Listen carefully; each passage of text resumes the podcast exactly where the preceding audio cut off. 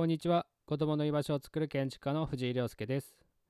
前回の天才と体験体感0歳から5歳の体験体感のお話はどうだったでしょうか。すごく天才というワードが短くに感じたのではないでしょうか。今日はその天才ではなくて興味関心である体験体感をどうやって結びつけることができるかというお話です。私たち大人はどのような時にどのような人に惹かれたりどのようなものに惹かれたりしますか？まずそこから考えてみてはどうでしょうか？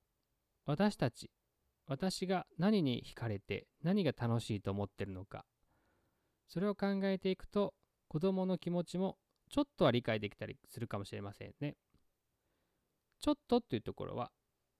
子どもの考えは私たちは理解することはできないんです。なぜなら子どもは言語能力っていうのがないので表情、行動、そして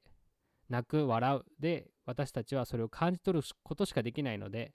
子どもたちが何を伝えたくて何をやりたいのかそれを私たちは見ることで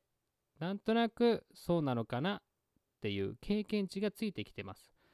その経験値が逆にこの子はこうだって思ってしまっているところもあったりします。なので興味関心子どもたちが何に興味関心を持っているのかそして何を求めているのかそれは子どもたち自身で見つけて子どもたち自身が行動してくれるので私たちはそれを見守っていくだけでいいと思っています。なのでおもちゃを与えるということも大事ですが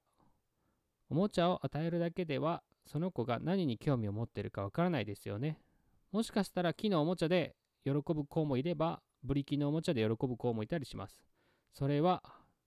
触覚触った感覚がすごく気持ちよかったり面白いって思ってもらえるところがあったりします。なのでよく遊ぶおもちゃもしくはよくこんな変な行動をするなっていうのがあったらまずそれは何でそれをしているのかなって着目するとその子の興味関心がもしかしたらわかるかもしれませんよね。子供というのは素直です。その子の感性に素直に動いてくれます。なので視覚情報触覚情報そして体の感覚を養うような情報ですよね。これを次は伝えていけたらなと思っております。ちなみにですが、視覚情報が0歳から5歳は一番取り入れる情報です。音ではないんですよね。視覚情報、目に見える情報から興味関心へと引っ張られていきます。次は視覚情報ってどういうふうに子どもたちに影響を与えるか、もしくはどうやって影響を与えたらいいのかっていうお話をさせていただきます。今日はありがとうございました。次回もよろしくお願いいたします。